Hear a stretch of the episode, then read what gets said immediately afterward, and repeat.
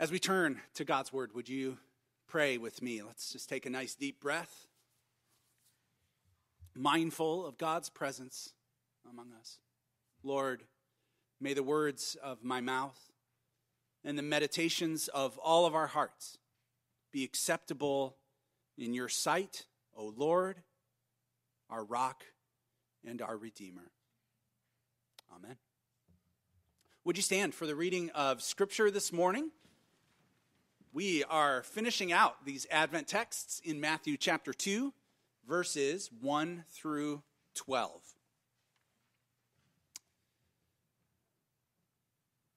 In the time of King Herod, after Jesus was born in Bethlehem of Judea, Magi from the east came to Jerusalem asking, Where is the child who's been born king of the Jews? For we observed his star in the east and have come to pay him homage. When King Herod heard this, he was frightened, and all of Jerusalem with him. And calling together all the chief priests and scribes of the people, he inquired of them where the Messiah was to be born. They told him, In Bethlehem of Judea. For so it's been written by the prophet, And you, Bethlehem, in the land of Judah, are by no means the least among the rulers of Judah. For from you shall come a ruler who is to shepherd my people Israel. Then Herod secretly called for the Magi and learned from them the exact time when the star had appeared in the sky. Then he sent them to Bethlehem, saying, Go and search diligently for this child. And when you found him, bring word to me so that I may go and pay him homage also. When they heard the king, they set out, and there ahead of them went the star that they had seen in the east, until it stopped over the place where the child was. When they saw that the star had stopped, they were overwhelmed with joy. On entering the house, they saw the child with Mary, his mother, and they knelt down and paid him homage. Then, opening their treasure chests, they offered him gifts of gold, frankincense, and myrrh.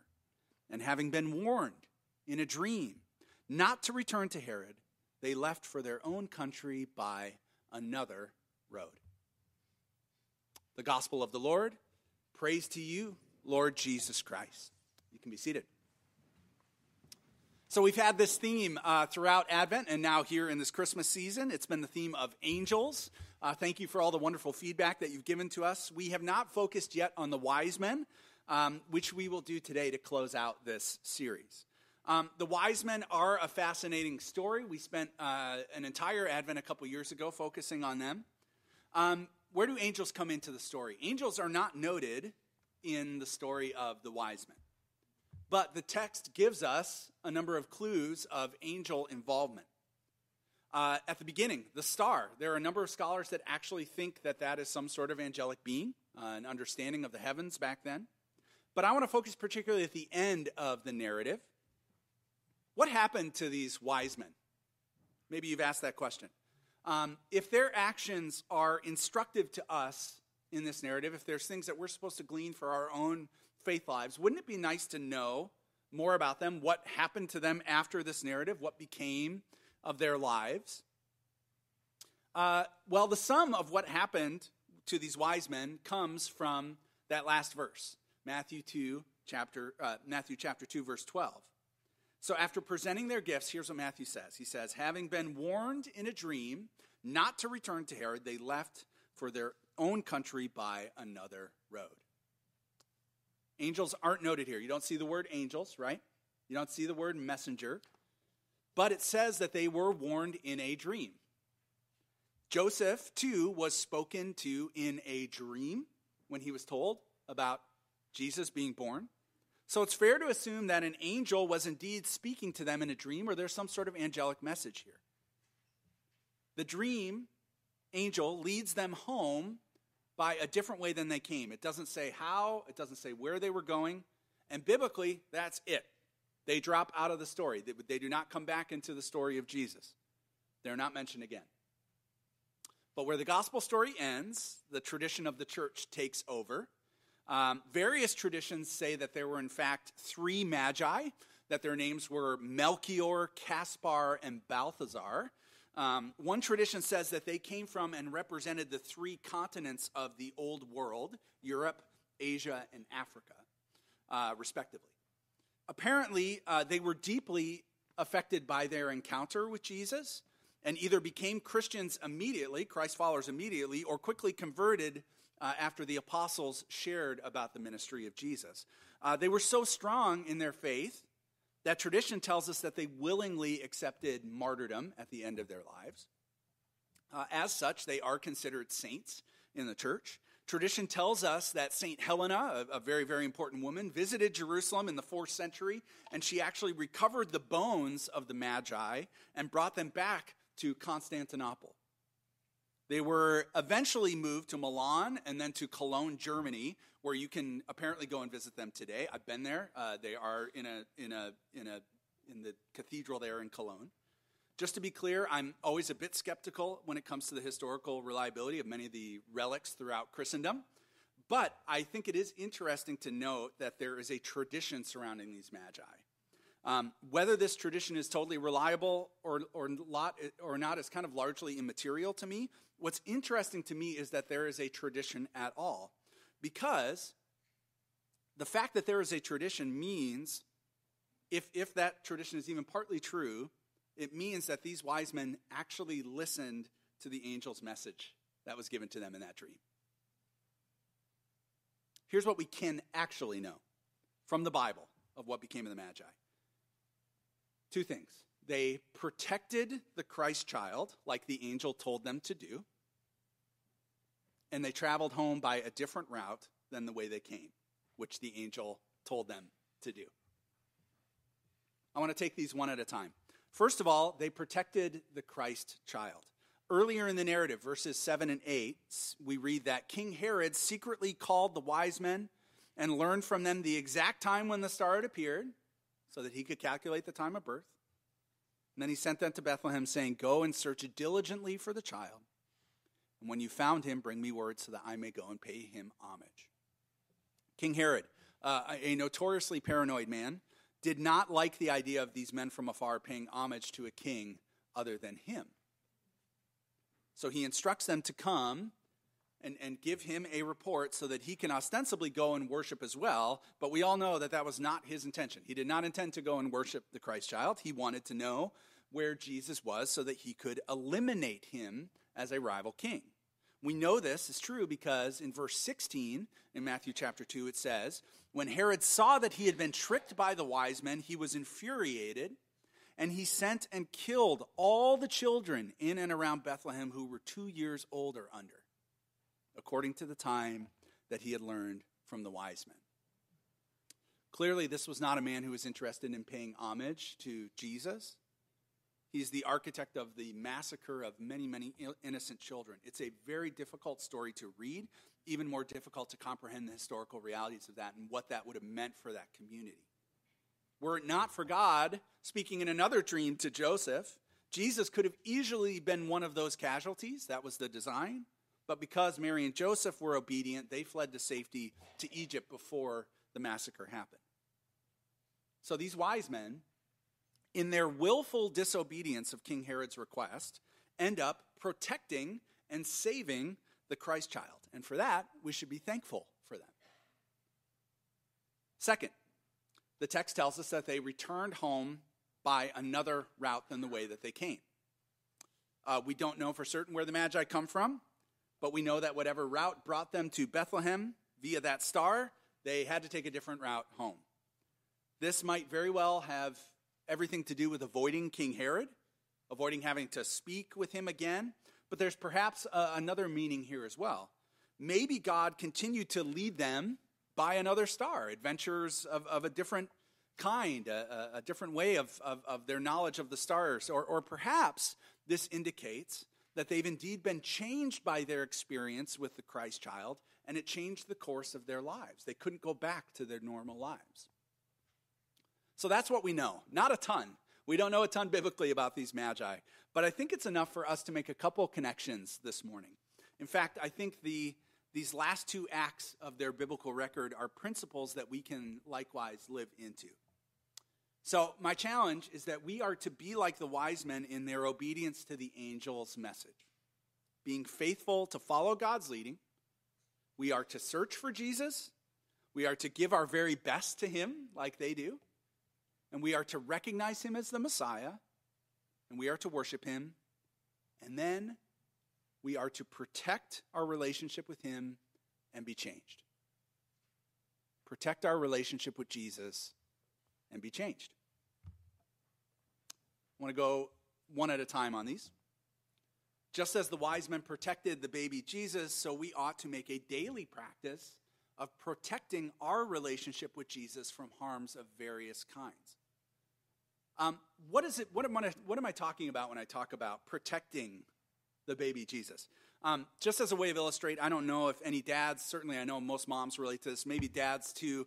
Um, I've got a pretty strong protective instinct um, with my own family for years of youth ministry. I've got a pretty pretty protective instinct in me. Um, I am not the most detail oriented person. I am not a worrier. I'm not always looking for the worst possible thing to happen. I'm not thinking through those eventualities. But I find that as a dad, uh, as, a, as a leader at church, I'm constantly walking behind groups of people. Anybody do this? I constantly am walking behind my kids. Kids, do you notice that I do this? Yes, they're nodding. Um, because I do this, I don't have to do it as much. They're older now, but especially when they were younger, I always wanted to have eyes on my kids. Same thing with youth group uh, over the years. I always wanted to have an eye. I was always counting in my mind how many kids are here? Did we leave anybody behind? Um, I want to see if there are any pitfalls ahead of them. I want to see if there are any seedy characters walking towards them. I want to see if any of them are drifting towards a busy street, if anyone is straying from the path. Um, Katie knows that if we're in uh, extended family, if we're, we're in a group, I'm always going to kind of fall behind and make sure that everybody gets where they need to go, that everything um, is in front of me so I can see it. And I realized upon reflection that as a single man or a married young man before kids, I never ever would have thought to walk behind a group of people. Never would have crossed my mind. It wouldn't even be on my radar. But having children, there's something instinctive that my priority everywhere I go is to keep them safe. The responsibility of these precious children over the years makes me see things differently and act differently. It would be patently negligent and ridiculous for me if we're in downtown Chicago for me to lose one of my children in downtown Chicago and decide to go sit on a park bench, grab some coffee, and say, I'll, I'll deal with that later. Someone else will take care of my kid for me. I'm sure everything will be just fine. But I'm fearful that that's how many of us treat our relationship with Jesus we don't protect it. We don't even think about protecting it. We either can't recognize the dangers to that relationship, or we recognize them and we just don't really take those dangers seriously. The wise men went to great, great lengths to protect Jesus. And if we are, are likewise to name him as our Lord and Savior, we need to do the same. Why does Jesus need protecting at all? Well, because our relationship with him is vulnerable. It is if we aren't vigilant, protective, and aware, it can go missing. It can have harm come upon it. Most often, it's our persistent, unaddressed sins that make this relationship vulnerable. Perhaps it's an addiction or an attitude. Maybe it's an unwillingness to forgive. Maybe it's a looseness of tongue, an inability to treat others as created and loved by God. Maybe it's not a sin that leaves your relationship with Jesus vulnerable. Maybe it's more environmental for you. You have a group of friends that discourages your faith, a career that, that pulls you away from the heart of Jesus. Maybe you've chosen to stay too long in a place of depression and sadness. These are those pitfalls, those crowds, those strangers that threaten your relationship with Jesus. So, by all means, Protect the Christ child. Protect the Christ child. When you sense these sins or these environmental threats, go after them with fervency and passion.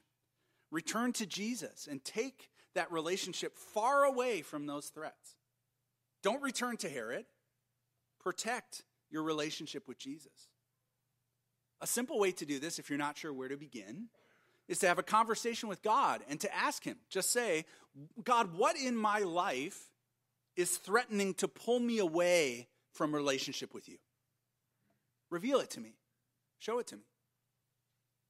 I trust that many of you already know the answer to that question.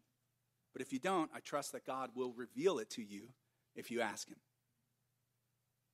Second thing, we should follow the wise men's example and go home by another route.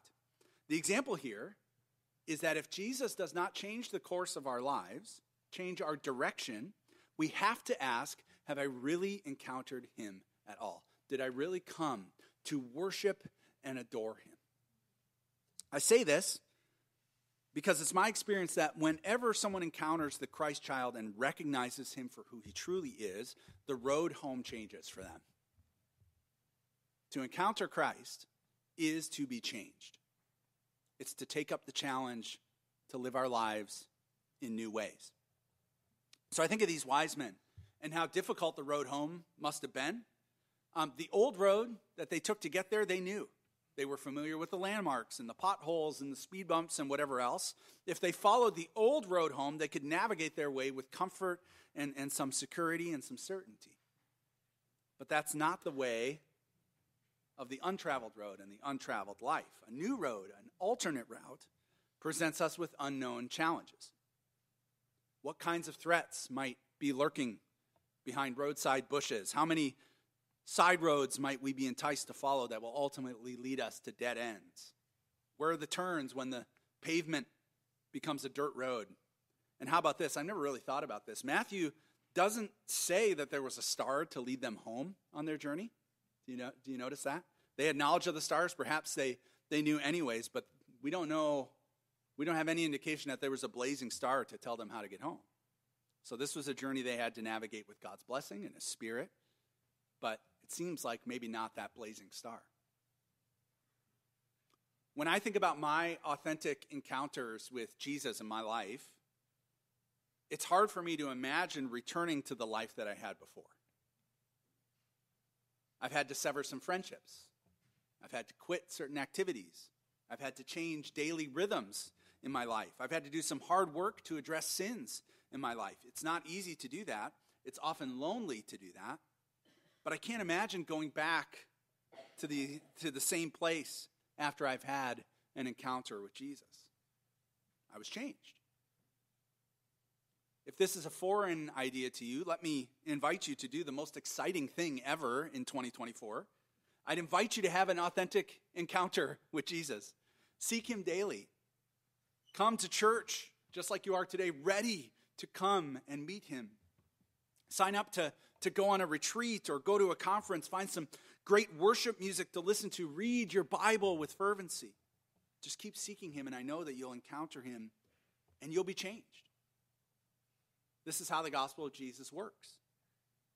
And if you find your road rocky and, and unfamiliar after an encounter with Jesus, let me encourage you that you are likely right exactly where you are supposed to be.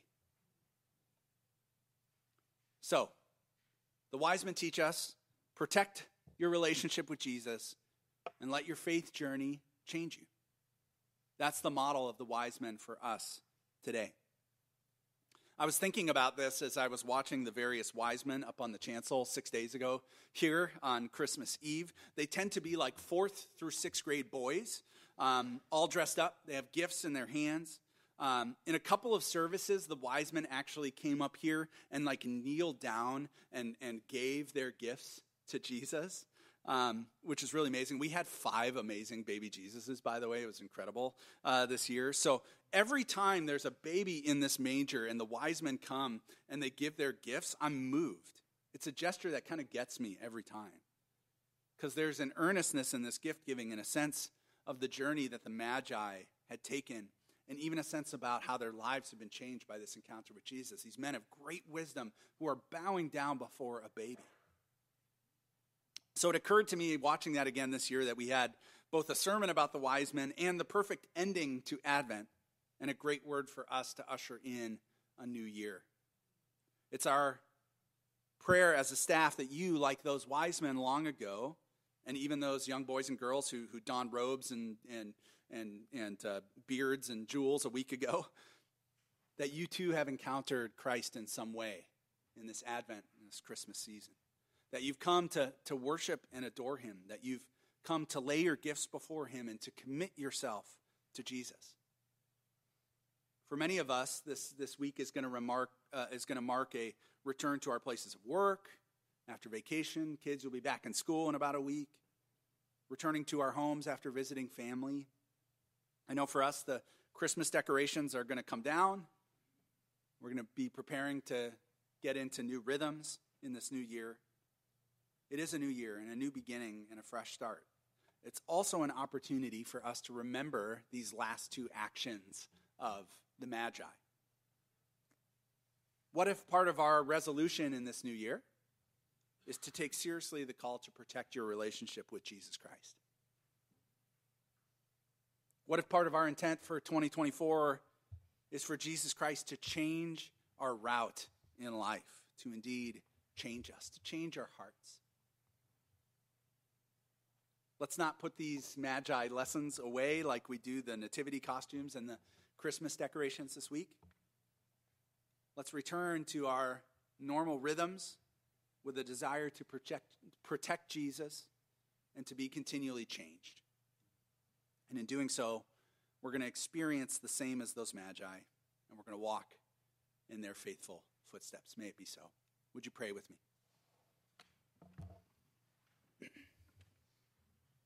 Lord, would you teach us what it means to protect our relationship with you? Would you teach us what it means to have the kind of encounter with you in which we indeed are changed? We're thankful for the faithful models throughout this entire series Zechariah and, and Joseph and Mary and the shepherds and the wise men. Thank, thank you, Lord, for your faithfulness to send your messengers to them with messages of hope, messages that change their lives, and for the hope that it gives us, Lord, that we can say today that you are still speaking, that you are still sending your messengers. We invite you, Lord, to speak to us. We invite you, Lord, to send your message of hope to us. And may it lead to fresh encounters with you, and may we be changed. We pray these things in your name. Amen.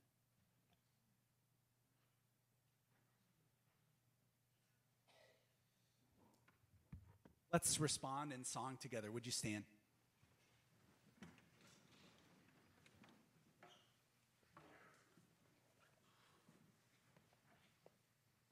Let's sing this beautiful hymn. Let's sing this chorus.